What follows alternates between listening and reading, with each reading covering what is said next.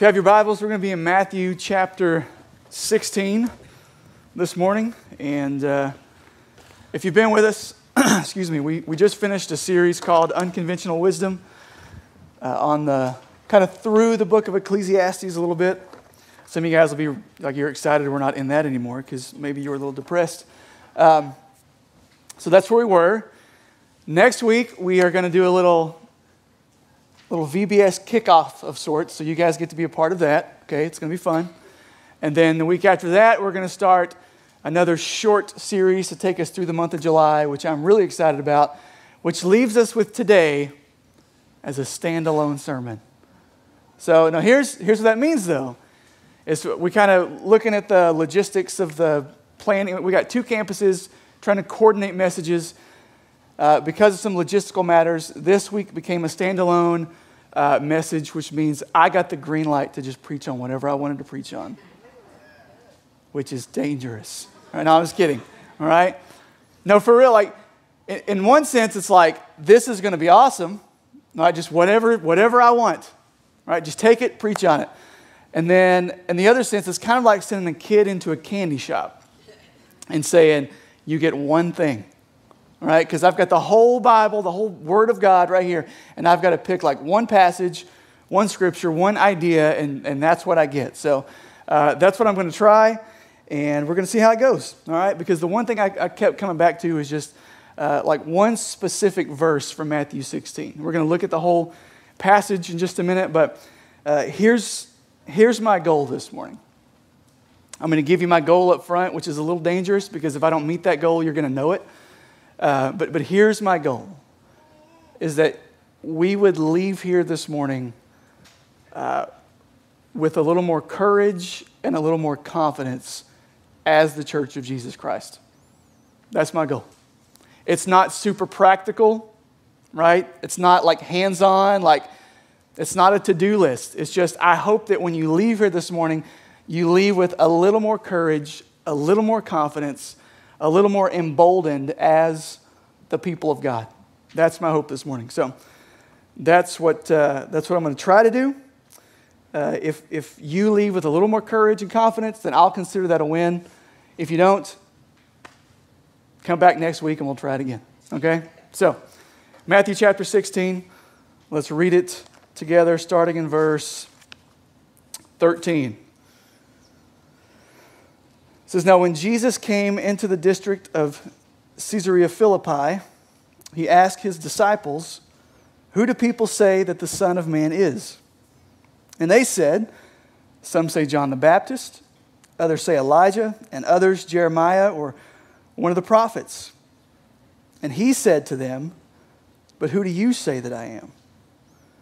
And Simon Peter replied, You are the Christ, the Son of the living God. And Jesus answered him, Blessed are you, Simon Barjona, for flesh and blood has not revealed this to you, but my Father who is in heaven. And I tell you, you are Peter, and on this rock I will build my church, and the gates of hell shall not prevail against it. I will give you the keys of the kingdom of heaven, and whatever you bind on earth shall be bound in heaven, whatever you loose on earth shall be loosed in heaven. And then he strictly charged the disciples to tell no one that he was the Christ. So, to set the scene a little bit, uh, what you've got is Jesus and his disciples have just arrived at the, uh, the district of Caesarea Philippi. And uh, apparently, there was some chatter going on about who is this Jesus guy, right? Some word had gotten around. Uh, maybe they'd seen some things, they'd heard some things. And so Jesus asked his disciples, Hey, what's the, what's the word on the street? Right, who do the people say that I am? And so his, his disciples uh, reply, right? They say, uh, Hey, according to what we're hearing, people think you are like some reiteration of John the Baptist. You are maybe like Elijah or, or, or Jeremiah, one of the prophets that uh, come to be the forerunner for the Messiah. That's, that's kind of what we're hearing on the streets. Okay? And so then Jesus flips the, the question and he puts it all the focus on his disciples, right? Because he says, Who do you say that I am? Which is a significant question. Right? It's a question we all have to answer.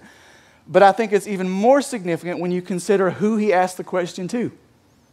Right? He's, he's not talking to a bunch of randos on the street corner. Right? He's talking to his disciples. These were men that had walked with him, ministered with him, had served alongside him, had witnessed his, his miracles and his signs and healings. Like they'd seen that stuff. And yet Jesus still asks this group of men, okay, that's what they're saying, but who do you say that I am? Right, that's, that's significant. And the implication there, uh, th- this is not the point of the sermon, but I think there's an implication we have to acknowledge here. One that Jesus, I think, is acknowledging here is that it's, it's possible to kind of be around the things of Jesus, to kind of know the things of Jesus, uh, and to not actually have put your stake in the ground on who you believe Jesus is. And so I think that's a question that, that we've all got to answer in this room. Right? Now, now I get it. You guys are here. Right? You're attending. If you're a guest, we're glad you're here. But you guys are you're part listen, it's 4th of July weekend, it's a long weekend, and you guys are still here. Like you're the few and the proud, right? But still, like that's who the disciples were, and Jesus still prompts the question to them. So the question is for you. Who do you say that Jesus is? Right? Is, he, uh, is he a wise teacher that has some good things to say? Or is he Lord? Right? Is, he, is he a good example worth following? Right? He teaches some things that would be good for us to kind of shape our lives around, or is he more than that? Is he the Lord who uh, has been given all authority? And because of that, is worthy of honor, glory, worship, praise, obedience. Right? It is, when you think of Jesus and you say, Who is Jesus? Is he just some sort of ethereal, uh, feel good, like whenever I'm having a bad day, I let him take the wheel, like Carrie Underwood? Or is he the risen Savior who was crucified for your sin? Who is Jesus? Who do you say that he is? That's a question you got to answer. You can't get around that this morning. Even if like, you are committed, you're here. Right? Who is Jesus? So again, that's not ultimately the, the point of the passage, but it's, it is a question you can't ignore. All right, so who is Jesus? That's the question that, that Jesus asked his disciples. Who do you say that I am? It's a question that we've got to answer. But then uh, it goes on, right? The, the narrative goes on. And, and Peter responds to the question. Right? He says, Here, here's, here's who you are. Uh, you are the Christ, the Son of the living God. Right now, if you know anything about Peter, got a sketchy track record when it comes to just like impulse responses. Right? He's sometimes he gets it right, sometimes he just sticks his foot in his mouth. That's what he does. Right? I, I, I identify with Peter more than I should. Okay? Um, but one of the things that, that's like, like even just a few verses later, right here you've got Peter saying, Jesus, you are the Christ, you are the Son of God. And then, like, in my Bible, it's about mm, six inches later, Peter says something that makes Jesus respond to him and say, Hey, get behind me, Satan. Like, it's just a, if Jesus refers to you as Satan, probably not your best day, right? So, but here, like Peter, he nails it, right? And, and he nails it not because of his own wisdom, not because of his own knowledge, not even because he's what he's witnessed and what he's seen, but, but Jesus says, he nails it because God has clearly revealed to Peter the fullness of who Jesus is. Jesus is the Christ, the Messiah, the one who had come to save God's people from their sins. Right? That's who Peter says Jesus is. Which brings us to the one verse that I want to kind of spend the rest of our time working through this morning, right? Verse 18. And, and here's, here's why I want to spend our time on this verse. Here's why like my mind kept coming back to this verse. Is because I think if we believed what this verse said, like really believed it in the depths of our, like in our guts, I, I think it would shake some things up. Right? I, I think it would change who we are as the church of Jesus Christ if we get this into our bones. So that's what I'm hoping that, that the Spirit might begin to do in us this morning. So here it is, verse 18. I'm going to read it again. We're going to spend the rest of our time together on this verse. This is Jesus responding to Peter. He says, And I tell you, you are Peter, and on this rock I will build my church, and the gates of hell shall not prevail against it. So, a couple of contextual questions we need to answer real quick about this verse. One is, what is the church? Right? Jesus says, uh, on this rock, I'm going to build my church. If we're talking about what Jesus is building here, it's probably important we know what it is. Okay? We don't have a full, we don't have time to go into like a full discussion about what the church is, what the church uh, does, right? That's beyond the scope of the time that we have this morning. But uh, what we can gather from the word church here, it's the word ecclesia in the original language, uh, which basically just means an assembly or gathering. So, what Jesus is talking about here is he says, I'm going to build a, a gathering or an assembly of people who belong to me. Right? I'm going to build my church. Right? So the church is just a, a, a, gathering, gathering, an assembly of people who belong to Jesus Christ. All right? So that's first question we got to answer. Second question, what is this rock? Right? What is if, if on the rock, if this if Jesus is going to build his church on the rock, probably important we know what the rock is. Okay? And, and this has been a subject of debate through church history for thousands of years. Okay? I, I, was tempted to go into a, you know, kind of different, differentiate between what the Catholic viewing of this is, more Protestant view. We don't have time for that. Uh, but, but here's what I would say. Uh, we can have that conversation another time. The rock that Jesus is, is going to build his church on is the people of God proclaiming the gospel of God. Right? That's, that's kind of the, the summary of it. Okay, now that began with Peter. Right? Peter hears the rock that Jesus is going to build his church on. Uh, you know, if you, if you read any of the New Testament, Peter had a significant influence on the growth of the church. Right? In Acts 2, Peter preaches a sermon, like not definitely not a seeker friendly sermon. Right? It's, it's Peter, uh, you should go read it sometime. Peter in Acts 2, basically just like, hey, you guys killed Jesus. Uh, that was a mistake, but Jesus used it to redeem, create a people for himself. Uh, you guys need to repent. And then, like, thousands of people get saved. Right?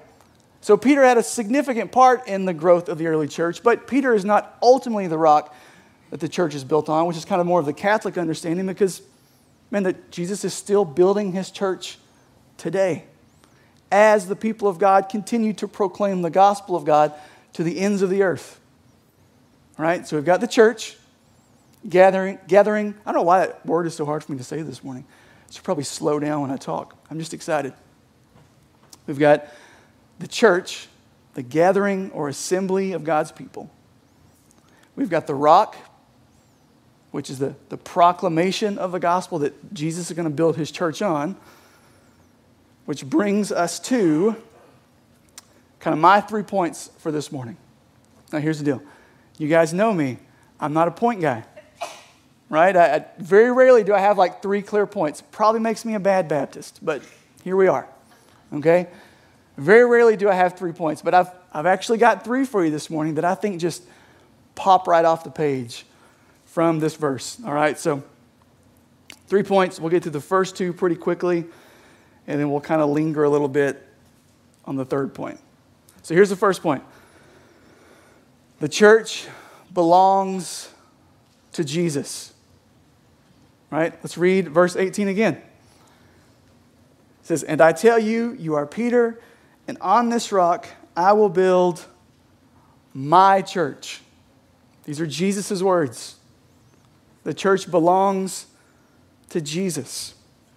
It is his and His alone.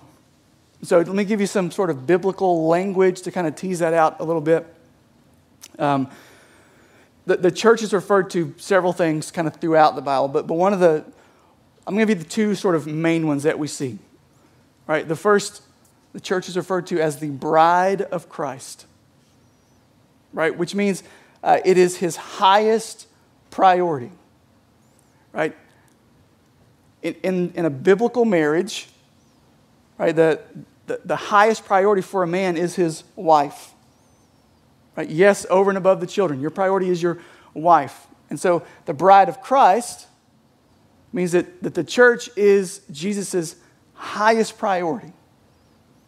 Right? It, he loves the church.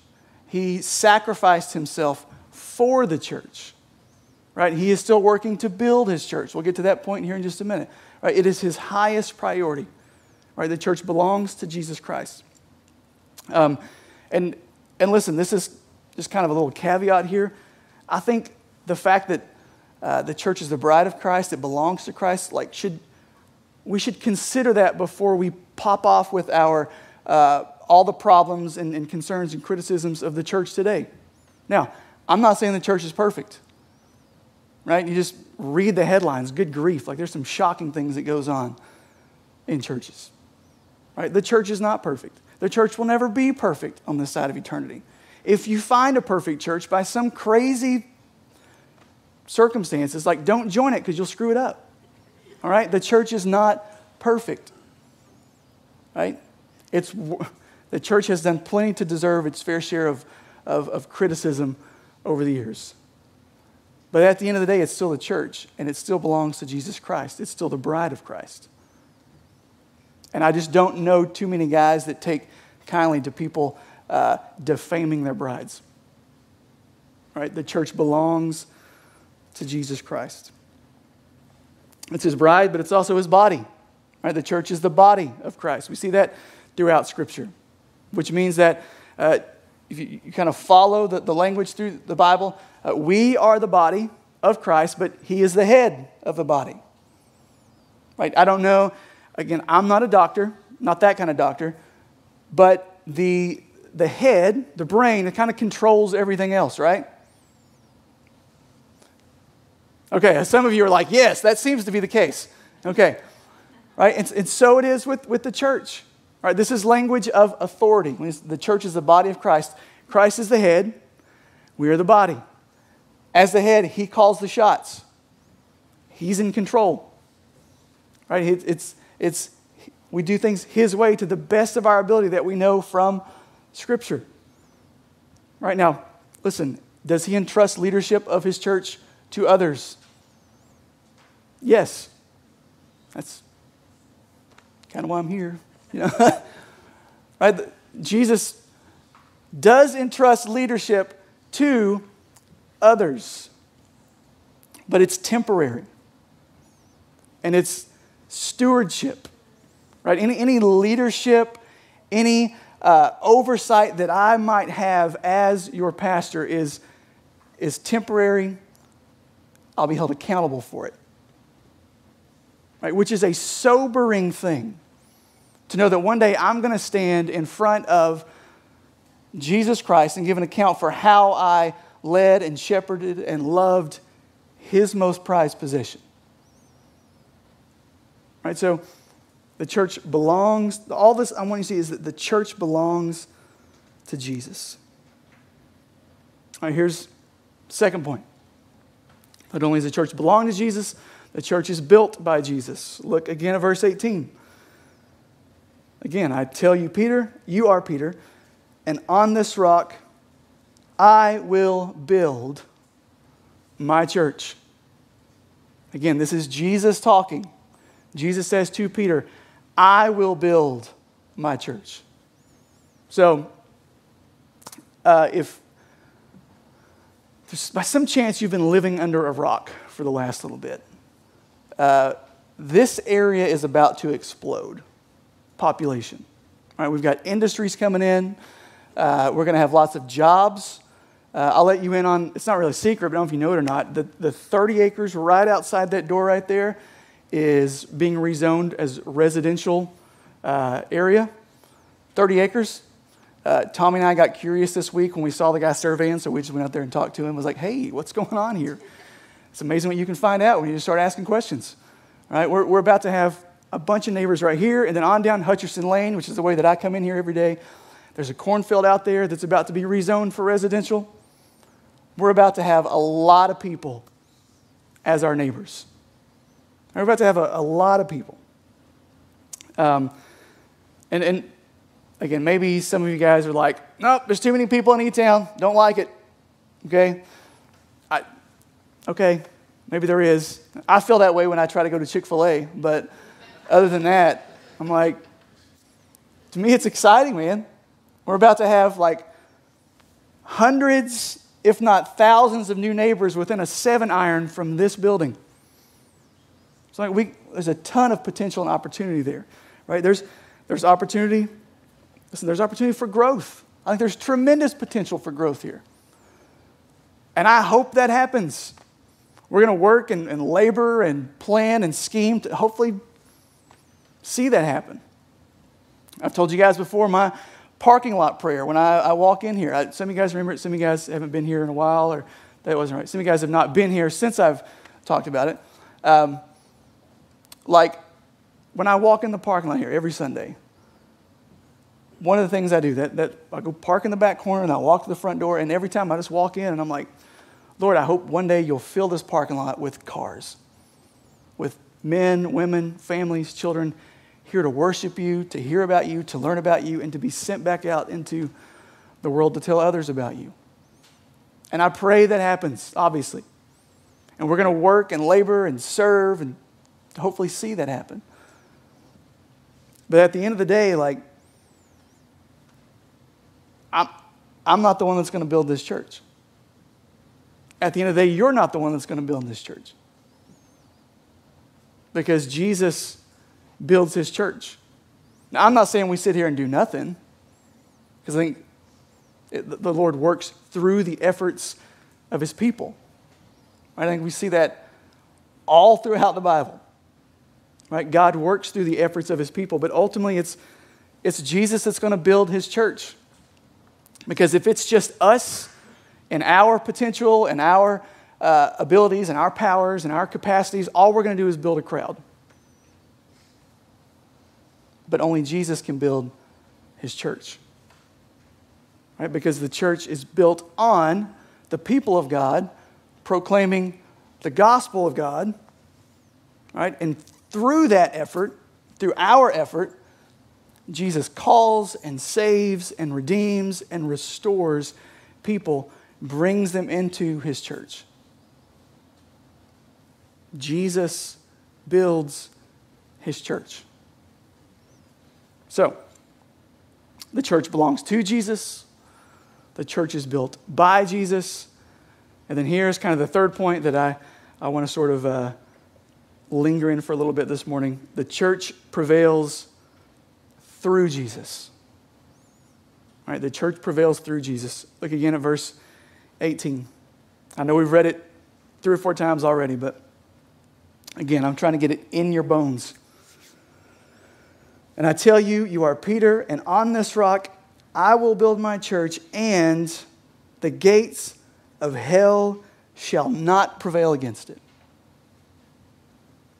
So, like, this is going to be a generalization, a stereotype. I understand that. I'm acknowledging that up front. But like most guys, I love war movies.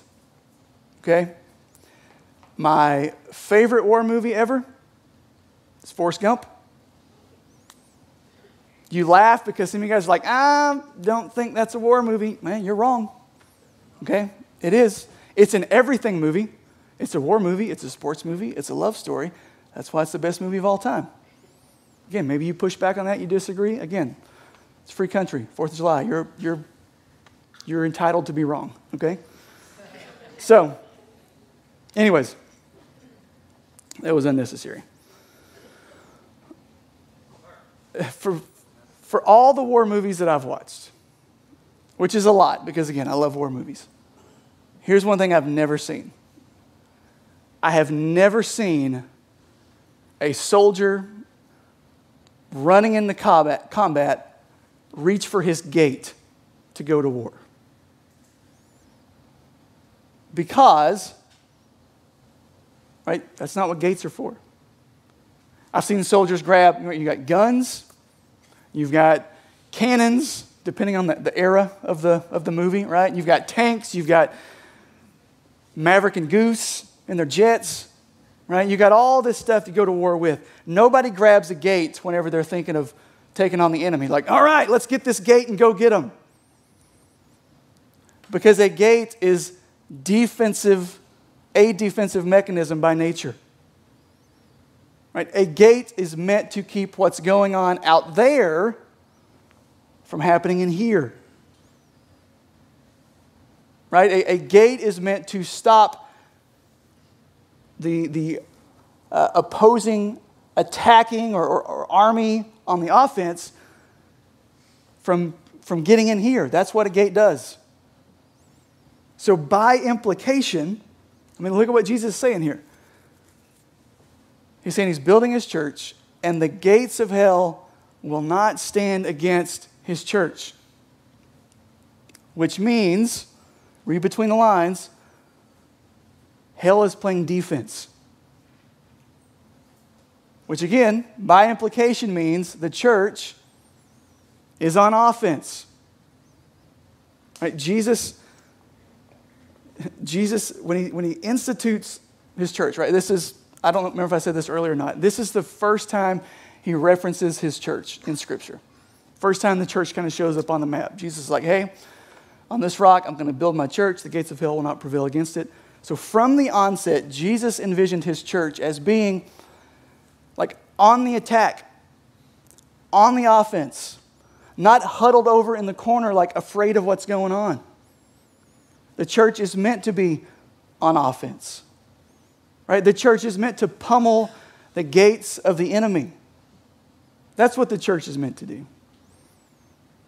But it doesn't, you look around right now, it doesn't, it doesn't feel like that, does it? Like when you, you look around at what's going on in the world, like it doesn't feel, maybe it's because of the things I read, I don't know, it doesn't feel like that's what the church is. So I, I read an article this week, like I read an article this week that said since around, around the year 2000, so about the last 20 or so years, people who, the, the number of people who uh, belong to or, or at least acknowledge they belong to a church has decreased from 70% to under 50%. This is people who identify as belonging to or, or members of a church. Right? And this is just like a, a research poll. Like they're not, they're just taking people at their word, right? They're not even like following through with them to make sure they actually are members of a church. So by being here this morning and acknowledge, like if, if you're here on a consistent basis, you are in the minority. Isn't that kind of crazy? Maybe we don't feel that because we kind of live in Bible Belt, rural Kentucky. Right? But you're in the minority. Right? It doesn't, that doesn't feel like a church that's, that's pummeling the gates of the enemy. Right? Or, let's go ahead and get controversial. I'm feeling frisky think of the, the cultural issues that the church has historically held very distinct positions on. We could, we could talk gender, sexuality, abortion. It feel I don't know if you feel it, but when I scroll through the news feed, to hold a position that the church has held through its entirety, a biblical position, I would argue, on these issues. Like to hold that perspective, the one that the culture says like makes us uh, at, at best out of date, out of touch with reality, or at worst, hate filled bigots. Like it doesn't feel like the church is playing offense, does it? Kind of like it kind of feels like we're constantly just having to defend the attacks from everywhere else, right? And so, man, there's, there's a very real temptation in that sort of space when you look at sort of the cultural landscape and just say, like, man, what is going on here? There's a very real temptation to feel anxiety and fear and concern and worry and doubt. Right? When, when you think about what the future of the church might be, Right? I don't know if you feel it, I feel it. I've given my life to this. Like, I don't have any other skills, man. And I, I stand up and preach and teach and talk. That's like all I've done for the last 10 years. And so I, I feel a little antsy when I look at what the future of the church might be. But it's in that space that I think that's where we need this verse more than any space, right? I, t- I told you I wanted to build your courage and confidence this morning. Not me. I want the Spirit of God to give you some courage and confidence this morning. And courage and confidence are not found in the absence of fear. Right? Where there's no fear, there's no need to be courageous. Right? Where there's no anxiety, you don't have to do courageous things because you're just like, eh, it is what it is. But it's in this space where you look at it, what's going on, you're like, my goodness, what is happening here? It's in this space that, that I think this verse hits us in a, a special way. Because courage and confidence are not found in the absence of fear, they're not found in the absence of worry and, and doubt. Courage and confidence come when we, we see what's happening, and yet we know, we believe, we trust that there is something bigger, better, grander, something more substantive for us to find our footing in. Which is exactly what we have here in verse 18. Right? A promise from the risen Savior. Right? I mean, he wasn't risen at this point, but, but we know now that Jesus, who would go on to predict his death and predict his resurrection, promises hey, I'm building my church, and come what may, the gates of hell will not prevail against it. Right? Like, come what may, the church will prevail because the resurrected Jesus is building his church.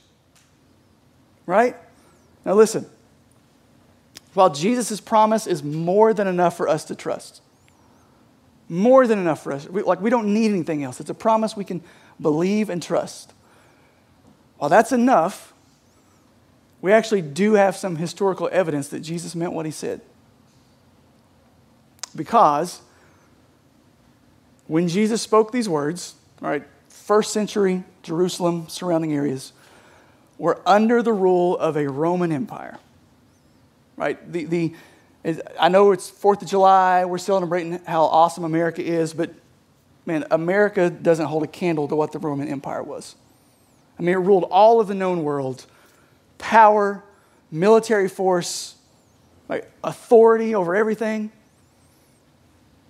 Like just a few years after this, so, so Romans kind of tolerated the Jewish people and kind of the early, just, just kind of tolerated what was going on. But it wasn't long after these words, after Jesus was ascended to heaven, it, it wouldn't be long until that same Roman Empire would be hell bent on destroying the church. Right? They, they fed Christians to lions, beheaded them, crucified them, arrested them, burned them alive. And that would continue for, it would continue for a while. But the church of Jesus Christ never stopped proclaiming the gospel. They never stopped. Uh, remember that rock we talked about, the church is built on? They, they, they never stopped with the message. And now,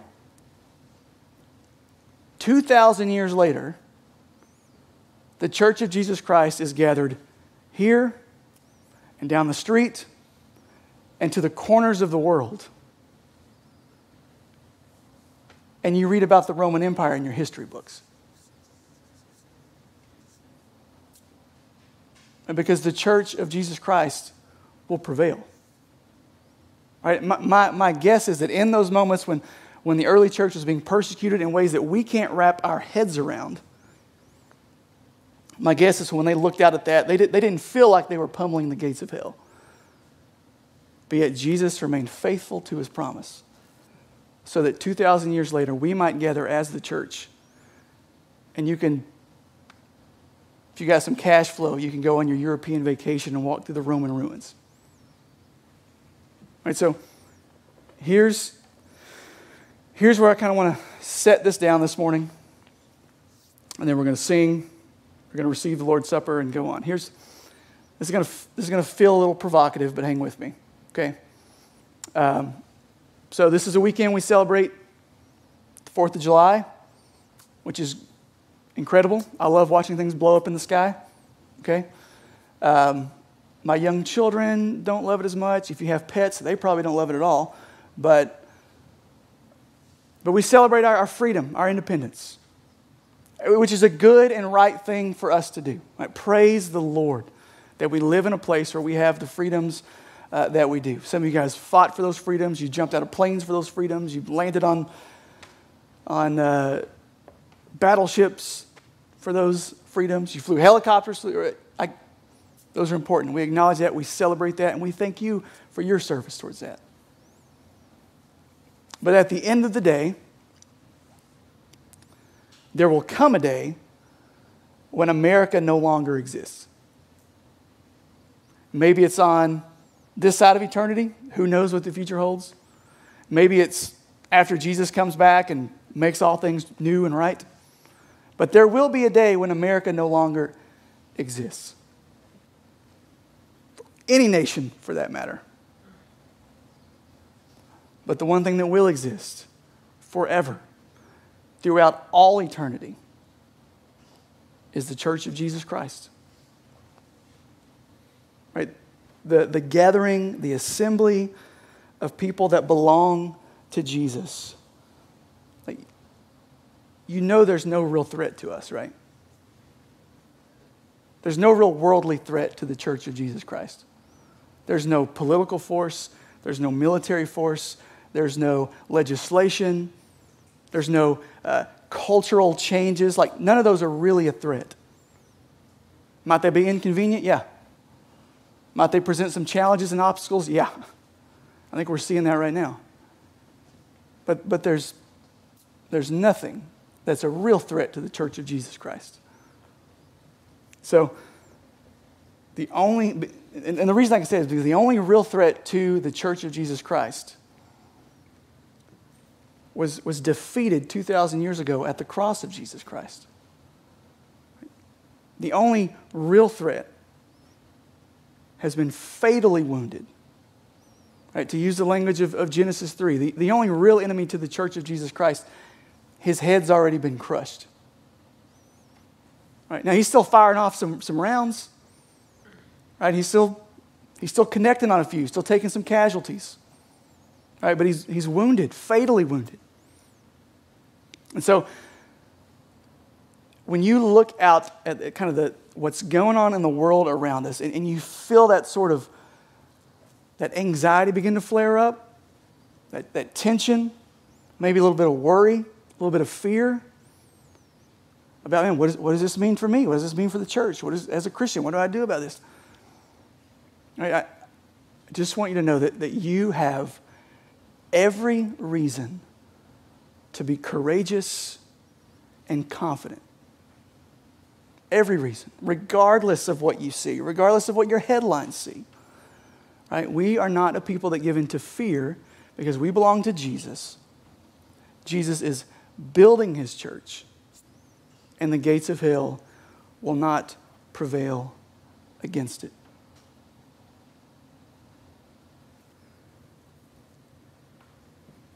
Read this again. And I tell you, you are Peter, and on this rock I will build my church. That's a promise, that's a guarantee. And the church and the gates of hell shall not prevail against it. Find courage in that. Find confidence in that. Let me pray for us.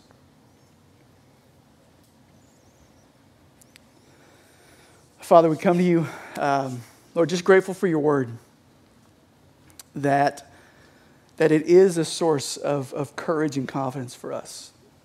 So I just pray for these men and women, uh, for all of us. I pray for your church at large, universal, not just the people in this room, but the people meeting down the street and across town and to the ends of the earth. I pray that you would give us confidence and courage and boldness to know that come what may, you are building your church and the gates of hell will not prevail against it. So, Lord, we're, we're, we're tempted towards discouragement or anxiety or fear. Lord, I pray that we would be reminded of these words. And Lord, may we not, may we not huddle in fear. May we not um, retreat. Lord, may we be a people that are on the offense, that are going. May the church of Jesus Christ be a, a people, assembly, and a, a, a gathering that is committed to sharing the good news of Jesus in, in wise and winsome ways with the people that you've placed around us. And Father, I pray that, that as we do that, you would continue to build your church. Lord, reinforce your church, strengthen your church, because we know the gates of hell will not prevail against it. So, Father, we love you. We praise you. We ask all this in Jesus' name. Amen.